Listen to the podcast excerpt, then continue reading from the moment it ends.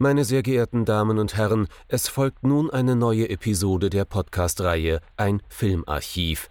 Knut Brockmann und Jochen Ecke unterhalten sich über ältere und interessante Filme für ihre Blu-ray-Sammlung. Wir wünschen gute Unterhaltung.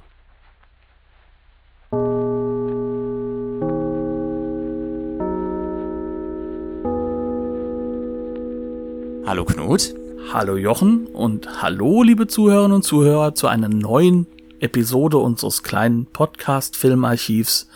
Was haben wir uns denn dieses Mal angeschaut? Wir haben uns beschäftigt mit dem Film Escalation aus dem Jahr 1968 äh, das ist ein italienischer Film von einem Regisseur namens Roberto Faenza. Jetzt nicht unbedingt ein Household Name hier bei uns. Ähm, ein relativ unbekannter Film, der aber in Insiderkreisen, gerade weil er im letzten Jahr auch bei einem Festival namens Terza Visione lief, äh, einiges an positivem Buzz abbekommen hat, weswegen er jetzt auch in Deutschland erschienen ist. Das ist ein Film über Hippies und ein Film über erstaunlicherweise von 1968 Yuppies. Es ist eine böse, böse Farce. Was ist es noch? Ich würde sagen, ein Pop-Art-Film. Das auf jeden Fall. Und damit irgendwo ein Zeitdokument der 60er. Ganz unbedingt und möglicherweise auch so ein bisschen ein hellseherischer oder schwarzseherischer Film. Wir werden sehen. Wir legen erstmal gleich wieder damit los, worum es eigentlich geht. Protagonist dieses Films ist ein junger, leicht trotteliger Mann namens Luca, Luper Lambertinghi oder Lambertenghi. Ähm, das ist der Sohn eines reichen Industriellen, um genau zu sein, stellt der Vater Keimöl her. Hat also eine Riesenfabrik. Und deswegen hat der junge Luca die Gelegenheit, aufgrund des finanziellen Hintergrunds, Hippie zu sein. Aussteiger zu sein, rumzulungern, Musik zu hören, äh, zu meditieren, von Reisen ins ferne Indien zu träumen und so weiter und so fort. Dummerweise sieht der Vater das nicht so gerne, weswegen der junge Luca aus seinem Hippie-Dasein abgeholt wird und jetzt äh, zum verantwortungsbewussten Firmenchef oder Nachfolger des Patriarchen umgebaut, neu konditioniert zu werden. Das funktioniert am Anfang mehr schlecht als recht, aber als dann eine erfahrene Psychologin oder Therapeutin. Ich glaube, ähm, im Film heißt sie sogar Psychotechnikerin. Psychotechnikerin ähm, mit den Namen Carla Maria Manini hinzugezogen wird, gespielt von Claudine Auger, äh, funktioniert dieser Umbau diese Jappifizierung ungleich besser, bis sie dann überhaupt nicht mehr funktioniert und wie es sich im Titel ja schon andeutet, die ganze Geschichte böse eskaliert.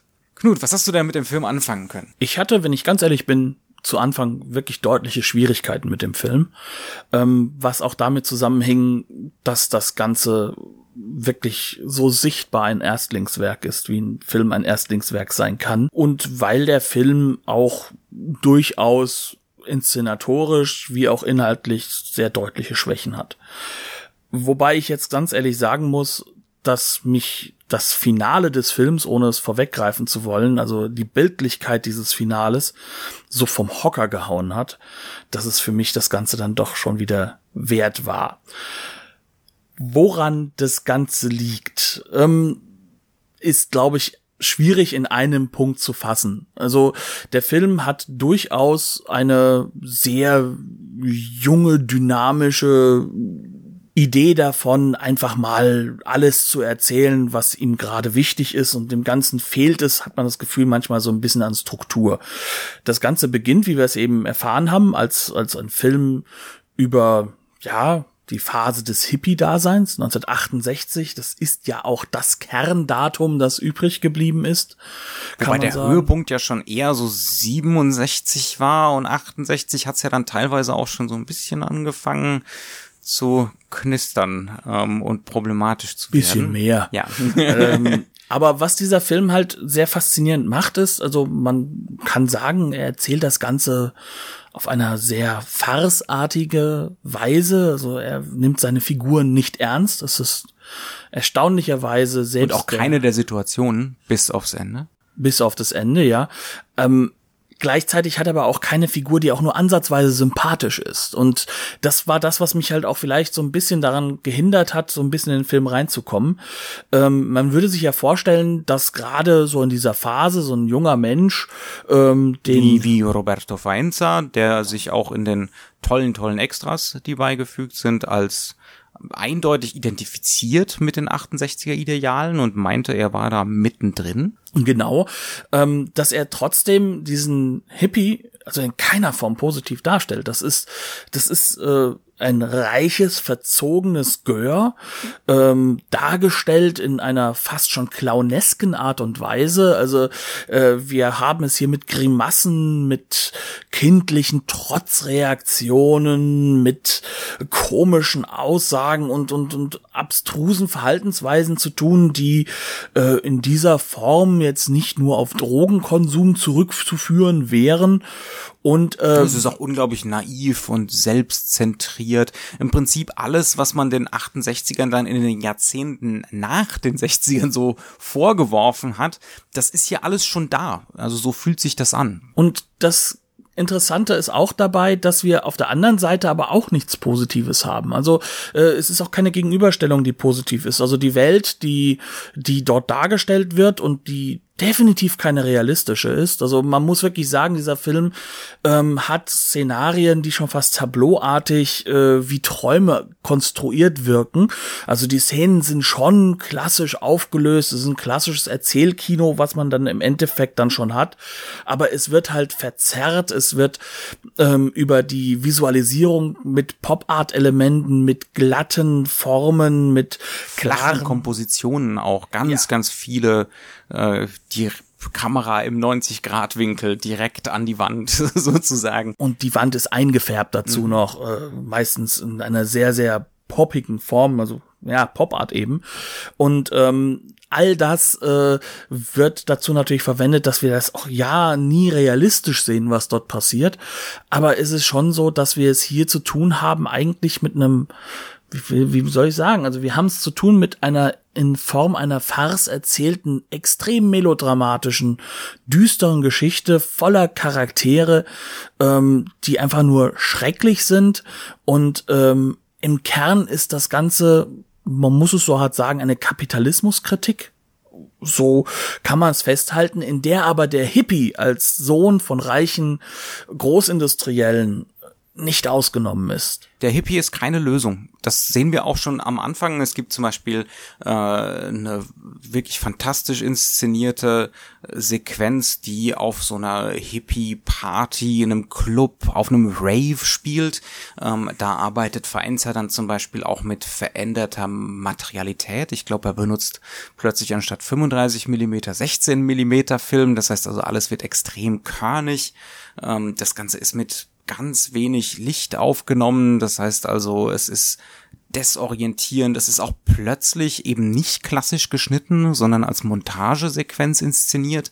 Und diese, diese Hippie-Party, dieser Rave, es hat nix Befreiendes oder positiv Exzessives, sondern es hat was unglaublich Sinistres. Es ist unglaublich, äh, unglaublich bedrückend und bedrohlich. Also auch das wieder wirklich ganz erstaunlich für einen Film, äh, dessen Regisseur bekennender Linker ist und äh, für einen Film aus dem Jahr 68, der wohl damals auch und auch gerne noch heute so als Inbegriff äh, der Zeit wahrgenommen wird, während er doch eigentlich schon in Richtung der Selbstzerstörung verweist oder oder der Assimilierung, der der Kommodifizierung der äh, der ganzen Bewegung. Das könnte man schon so sagen.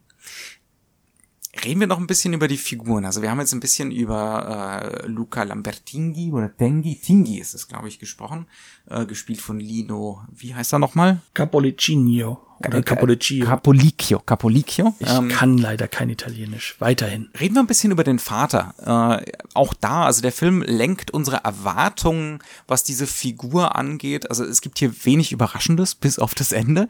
Ähm, lenkt unsere Erwartungen in relativ klare Richtungen. Beispielsweise, wenn Luca in sein neues Büro kommt, dann sieht das sicher nicht nur aus filmökonomischen Gründen genauso aus wie das Büro des Vaters mit minimalen Änderungen.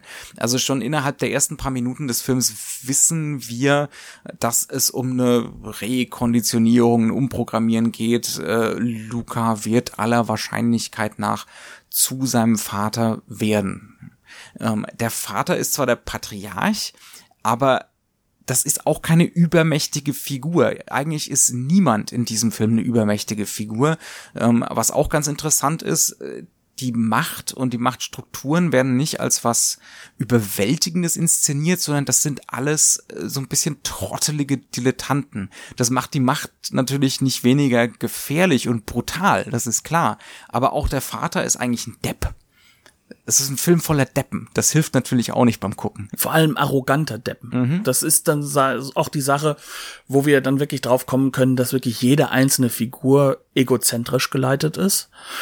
Ähm, ihrer Meinung nach die Welt total verstanden hat. Also die wissen ganz genau, wo es lang geht und sie kriegen es nicht hin. Also ähm, sie kriegen es nur auf einer vordergründigen Ebene hin und äh, sehen ihr eigenes Scheitern nicht einmal. Und das macht diese Figuren nicht nur in dieser Form trottelig, dass man sagen kann, dass im Kern Luca fast schon der ehrlichste von allen ist, weil er diese Trotteligkeit wirklich öffentlich in sich trägt, weil er halt einfach auch wie ein, ein, ein dummer Clown äh, durch die Gegend läuft. Also es hat auch so ein bisschen Züge von so einer Pikaresken.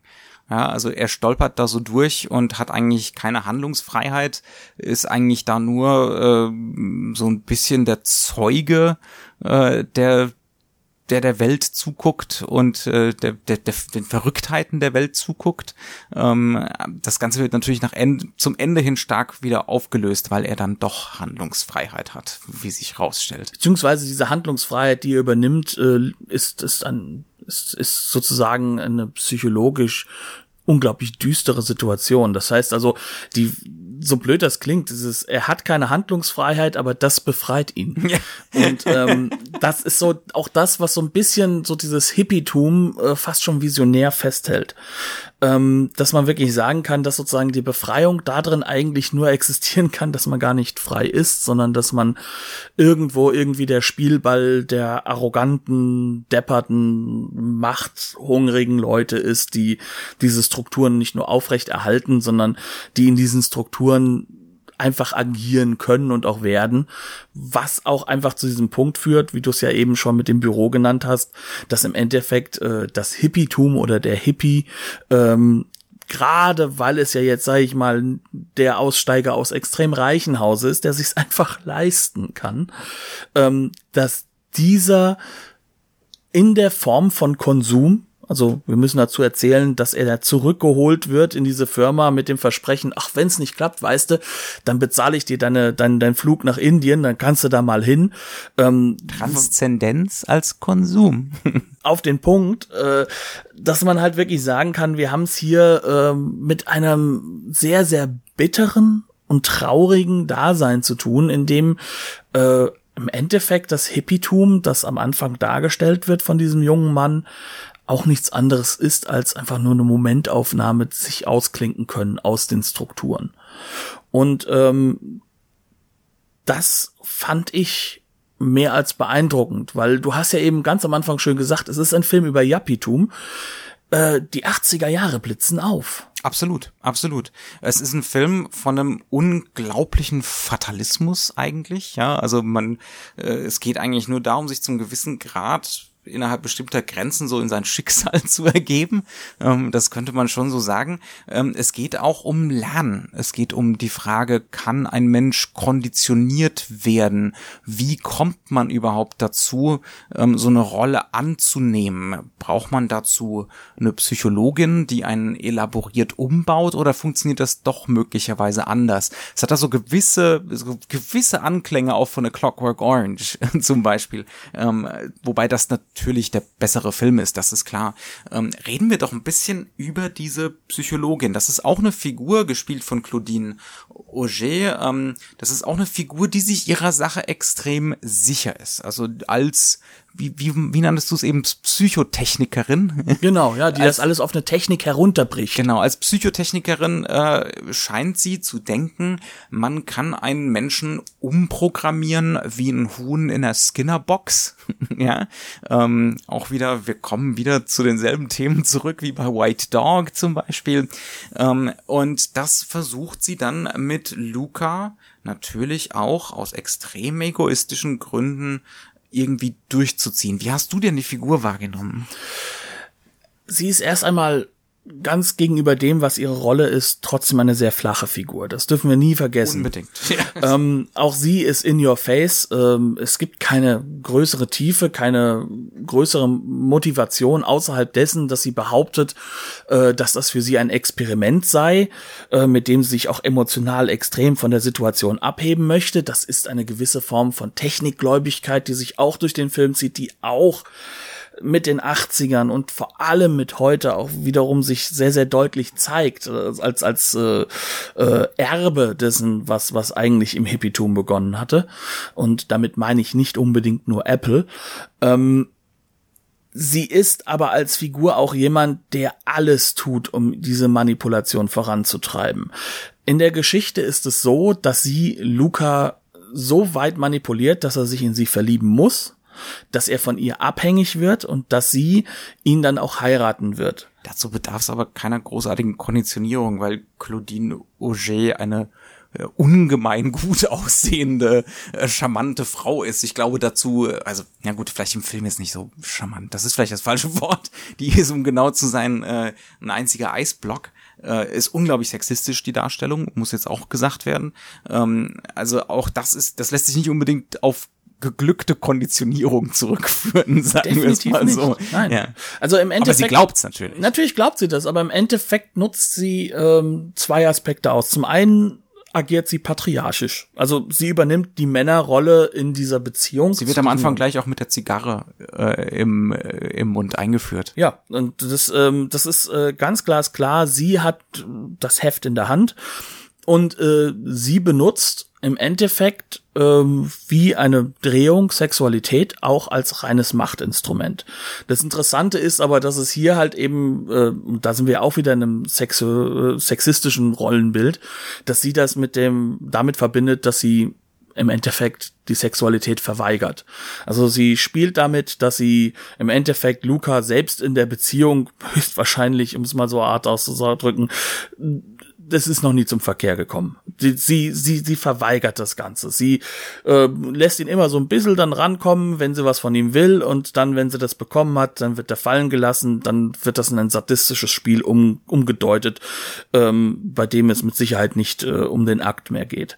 Ähm, und sie ist definitiv in dieser Form eigentlich niemand, der jemanden konditioniert, die tiefere analytische Fähigkeiten benutzt, sondern das ist im Endeffekt äh, klassisches Machtausspielen von jemanden, der deutlich masochistisch geprägt ist und der im Endeffekt dadurch natürlich sich äh, tiefer in sie verliebt, aber sie benutzt im Endeffekt Sexualität als Waffe.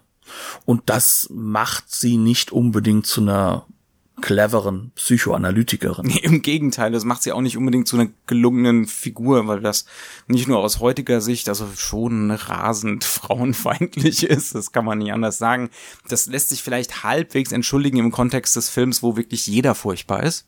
Ähm, aber äh, man kann schon sagen, dass der Film sich da so ein bisschen drin suhlt.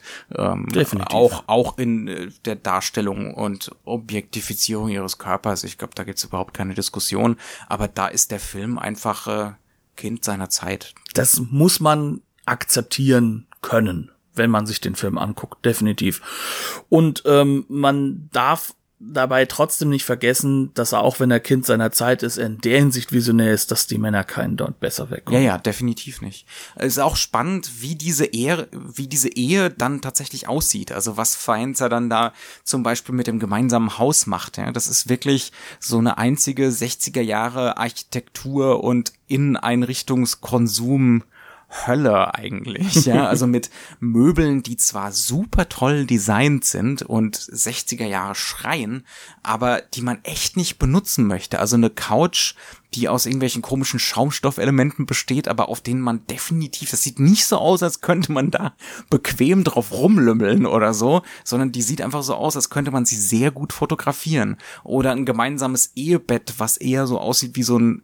Operations- oder Seziertisch, ähm, solche Geschichten. Also da macht er schon Sachen, die sind durchaus subtil, die sind durchaus sehr nett, weil er da äh, die schon vorhandene Konsumkultur, also in dieser Designkultur der, der 60er Jahre kommt die Hippie und die Gegenkultur ja schon zusammen mit dem Kapitalismus, mit dem Jappitum. Ja, das, das ist ja eigentlich schon äh, die Warenförmigkeit der Gegenkultur und der Subversion.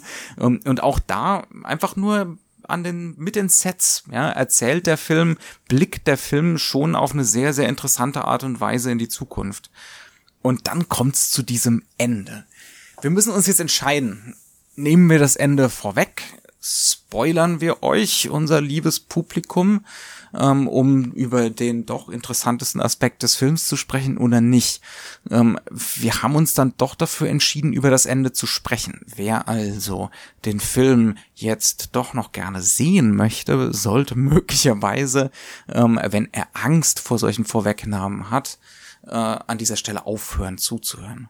Was ist dir dann am Ende aufgefallen? Oder du hast jetzt schon gerade eben gemeint, das hat dich ganz, das ist der Teil des Films, der dich tatsächlich begeistert hat. Das Ende kulminiert halt wirklich, also innerhalb dessen, was dieser Film ist, und er ist, wie gesagt, äh, nie realistisch. Ähm, er ist immer zutiefst äh, symbolisch verankert.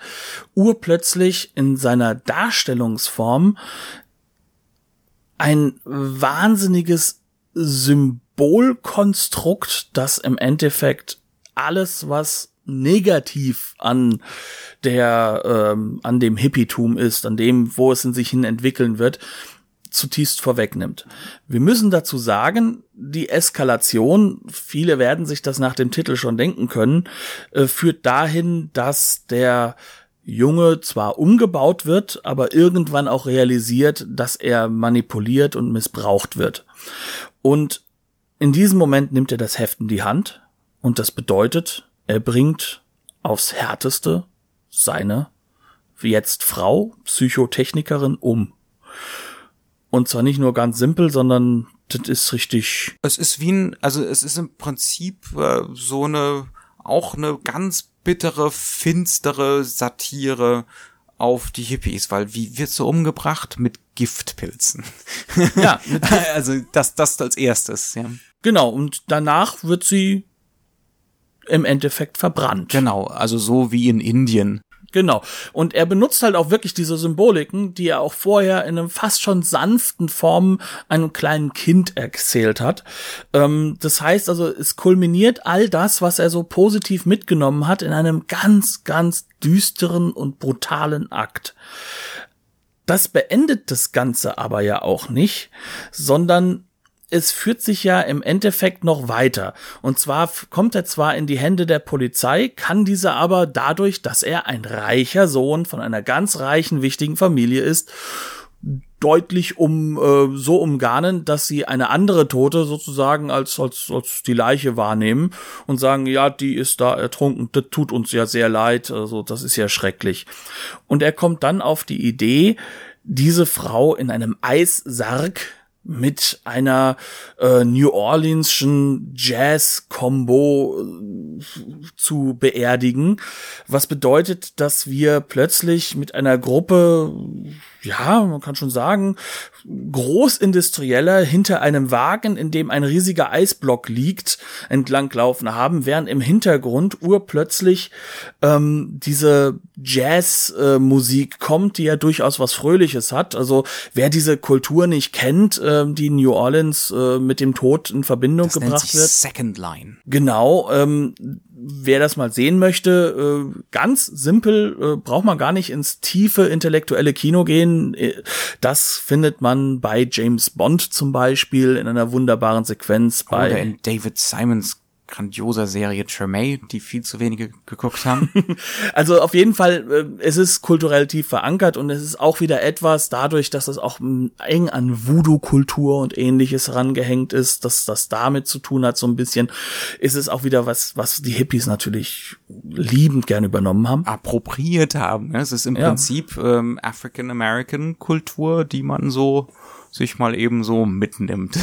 Aber halt auch eben wiederum im Symbol vollkommen losgelöst mhm. von dem, was es eigentlich bedeutet und wo halt diese geschichtliche Konnotierung ist im African American. Und das, das ist Ganze. Eine Pervertierung. Die Second Line ist eine letzte Ehre, ist eine große Feier, ja. ähm, eine große Party voller Lebensfreude, die man für den oder die Tote, den Toten schmeißt, ja. Und das, was Luca hier macht, ist, er feiert ja eigentlich, dass sie tot ist. Genau. Und das ist unglaublich derbe, es ist unglaublich pervers und das Ganze findet in einem fast ultra realistischen Bild, sehr gritty, direkt vor der Industrie, äh, ja, man kann sagen, also vor, wahrscheinlich vor der Fabrik von seinem Vater und jetzt quasi soll, seiner Stadt. die Fabrik seines Vaters sein. Genau, ja. Äh, findet das davor statt. Sie ziehen daran vorbei und wir sehen Luca perfekt umgebaut zu dem Industriellen, zu dem großen äh, Kapitalisten, zu demjenigen, der im Endeffekt sich jetzt von der Manipulatorin zwar befreit hat, die auch egozentrisch ihr eigenes, ihr eigenes Vorankommen damit im Griff hatte, ne, weil als Frau eines Großindustriellen lebt sich schon gut, die aber im Endeffekt sozusagen jetzt wie auch all das, was das Inhaltliche vom Hippietum ist, weggeworfen wird, um jetzt sich in die Machtstruktur in diese Konsumstruktur vollkommen einzufinden. Mhm. Also äh, im Prinzip hat's perfekt funktioniert. Es war nur keine Konditionierung. Es, Präzise. War, es war ein wirklicher Lernprozess. Das ist perverser, das, ja. Es ist ein extrem perverser Lernprozess und es ist einer, der darin kulminiert, dass er auch weiß, ich habe so viel Macht, ich komme mit allem durch. Und das ist düster, das ist derb, das ist unglaublich traurig und bitter und in der Inszenierung weiterhin in der Farce. Es ist, es löst sich nicht aus diesem doch grundsätzlich eigentlich ähm, unglaublich lockeren Stil, der so aus der Hüfte irgendwo wirkt, manchmal, der manchmal auch gar nicht funktioniert, wo ähm, szenarische Auflösungen in sich schon wieder Schwächen haben ohne Ende. Ja, es ist einfach, äh, es ist über weite Strecken wirklich, also gerade wenn man sieht, wie unglaublich abenteuerlustig das italienische Kino zu der Zeit ist, es ist oft, da merkt man einfach den Debütanten, es ist sehr konventionell aufgelöst. Es will zwar immer wieder schockieren mit irgendwelchen Großaufnahmen, irritierenden zu Anfang von Szenen und solchen Sachen, aber dann der Rest der Szene wird halt wieder totale Schuss gegen Schuss und genau. Gutes aufgelöst. Ähm, da stechen diese Szenen am Schluss doch deutlich raus. Und das macht einiges wieder wett, weil es im Endeffekt dann doch eine gewisse Erstaunlichkeit mit sich bringt, dass dieser Film Dinge vorwegnimmt, die man heutzutage häufiger mitbekommt, wenn gesagt wird, was ist denn eben aus dieser ganzen Phase übrig geblieben?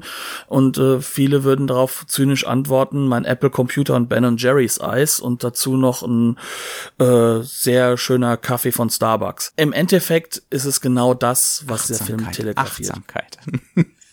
ja. Auch das. Das ist, ähm, wie gesagt, also das ist etwas, was mich zutiefst beeindruckt hat. In einem Film, durch den ich mich zeitweise dann doch ein wenig quälen musste. Das liegt wirklich vor allem daran, dass hier einfach es gibt keine Identifikationsfiguren, es gibt keine positiv besetzten Figuren ähm, und Luca kann durchaus nerven, auch auch im Spiel, wie äh, wie Lino Capo Capolicchio die Figur spielt. Ähm, das ist wirklich ähm, durchaus schwer zu ertragen. Ja. ja. Und wenn wir jetzt mal sagen, dass diese Szene und in der Mitte vielleicht noch eine unglaublich lustig als Slapstick erzählte, äh, ja, kann sagen, Kidnapping-Szene. Fantastische Sequenz. Muss, das muss man, Ja. das muss man absolut sagen. Also äh, Luca haut zwischendrin kurz ab ähm, und der Vater engagiert Spezialisten, die solche, die solche flüchtigen Kinder von reichen Eltern aus dem Ausland wieder besorgen und die äh, diese Spezialisten streichen natürlich auch ordentlich Kohle ein für die Rettungsaktion mit der Behauptung, man würde da jetzt äh, Spezialisten, also ein, ein Heer von Spezialisten einsetzen, um diese mit militärischer Präzision geplante Aktion durchzuziehen. ähm, aber das Ganze wird dann als völlig haaresträubende Slapstick-Sequenz äh, erzählt äh, und da sind natürlich, da ist weder militärische Präzision mit im Spiel noch eine Heerschar äh, von Spezialisten. Das ist eine von den besten Sequenzen des Films, auf jeden Fall. Ja. Und übrigens auch das ist so eine Sache, die, die schon vorweggreift, was dann im Endeffekt an diesen Überhöhungen von Fähigkeiten und Möglichkeiten, also das Ja. wirkt fast wie ein TED-Talk. Ja, Also ja. das ist äh, erstaunlich und dann wird das halt entgegengeschaltet zu diesem Slapstick, der auch dadurch funktioniert, dass er halt einfach äh, im Endeffekt man das Gefühl hat, dass die Three Stooges die großen Spezialisten sind. Ja, aber auch das ist ja äh, absolut ein das hat auch mit uns heute unglaublich viel zu tun, wie du es eben schon angedeutet hast, äh, der TED Talk. Wir behaupten die absolute Kompetenz, die maximale Selbstoptimierung, ein Höchstmaß an Professionalität. Aber wenn wir ehrlich sind, sind wir doch alle kleine Dilettanten, die sich irgendwie durch die Welt wursteln, hauptsächlich mal mit Glück und Dusel und Anstrengung. ähm, aber eigentlich weiß keiner von uns Bescheid, wie die ganze Sache zu laufen hat. Und wer ist das größte Opfer? Das Kind, nämlich der kleine Junge, der bei der ganzen Slapstick-Szene gerade bei dem Kidnapping gar nicht auffällt, denn eigentlich ist Luca dafür da, dass er als Nanny einen kleinen Jungen betreuen soll. Und irgendwie wird nicht mal erzählt, was aus dem wird. Der bleibt aber alleine auf dem Spielplatz zurück. Und auch das ist so nebendran irgendwo, dass man jetzt wirklich sagen kann, das trägt nur zu diesem fantastischen Funktionieren dieser Sequenz bei ähm, wir finden unendlich viel wieder, was heute die Kritik an einer sehr, sehr wichtigen, aber halt auch sehr, sehr, ähm, kann man sagen, in ihren am Ende von den Idealen her sehr wichtigen, von dem, was sie grundsätzlich gemacht haben, mit dem, dass wir von Feminismus heute, glaube ich, gar nicht reden müssten, wenn es die, diese Phase nicht gegeben hätte, mit diesem Aufbäumen gegen die alten Strukturen. Ähm, die aber halt auch eben ihre Nebeneffekte hatte, die durchaus sehr negativ sind und die dieser Film fast visionär mit sich rumträgt, ohne dass ich das Gefühl habe, dass ihm das bewusst war. Ja, also es, es fühlt sich absolut an, so wie automatisches Schreiben. Äh, völlig, also ein Film, der einfach alles, was äh, dem Regisseur und gleichzeitig Drehbuchautor so im Kopf rumschwirrt, mal ohne ohne Sinn und Verstand, möchte man sagen, so zu Papier gibt. Ähm, es fühlt sich wirklich so an, als würde man für 90, 96 Minuten oder so äh, einen direkten Zugriff auf das Unbewusste der 68er bekommen. Ähm, und das ist schon enorm viel wert. Ein Film mit Ecken und Kanten, also durchaus mit Schwächen, aber auch mit ganz vielen Stärken. Auf jeden Fall oft faszinierend. Was würdest du noch für ein Fazit ziehen? Ich finde, dass dieser Film auch visuell und dadurch, dass er äh, im Endeffekt nicht das Meisterwerk ist, äh, vieles offenbart aus einer Filmphase, von der wir im Endeffekt nur sehr wenig sonst mitbekommen. Und allein deswegen ist er aus diesem filmarchäologischen Sinne heraus hochspannend, dass es halt eben nicht nur einen Michelangelo Antonioni gab, der halt einfach ähm, all diese Phasen, all diese Umbrüche äh, mit grandiosen Filmen wie Zabriskie Point und wie ähm, äh, Blow, äh, Blow Up äh, verfolgt hat, ähm, sondern dass es halt eben auch Filme gab, die vielleicht nicht so hundertprozentig funktionieren, aber eben gerade aus diesem Sinne heraus für uns eine gewisse Spannung haben. Gerade wegen ihrer Brüchigkeit, gerade wegen ihrer Widersprüchlichkeit, gerade weil sie vielleicht nicht immer sympathisch sind. Ja. Und deswegen sollten wir dem Label doch recht dankbar sein, dass das ihr Erstling ist. Genau, unterhalten wir uns doch mal ganz kurz noch ein bisschen über die Veröffentlichung. Ähm, wie du es eben schon gesagt hast, das ist die Erstlingsveröffentlichung eines, also zumindest aus dieser Reihe der Erstling. Ähm, die Reihe nennt sich Italo Cinema Collection. Da ist das Film Nummer eins. Äh, das Label selbst heißt Forgotten Film Entertainment. Ist eine wunderbare Edition, super remastered, äh, optimales Bild. Ist auch wahnsinnig schön und liebevoll mit Extras ausgestattet, inklusive dem von mir so gerne propagierten Booklet. Insofern, also in jedem Fall äh, eine faszinierende, spannende, empfehlenswerte Neuerscheinung, äh, die man beispielsweise beim Label selbst gut bestellen kann, ähm, aber auch über die üblichen Vertriebswege. Ja, und das wäre für uns dann quasi der Grund zu sagen, geht hin und wenn ihr Interesse habt an diesem Film, kaufet ihn doch, ähm, denn es ist immer schön, so ein kleines Label dann auch zu unterstützen. Wir gerade von Konsumkultur sprachen.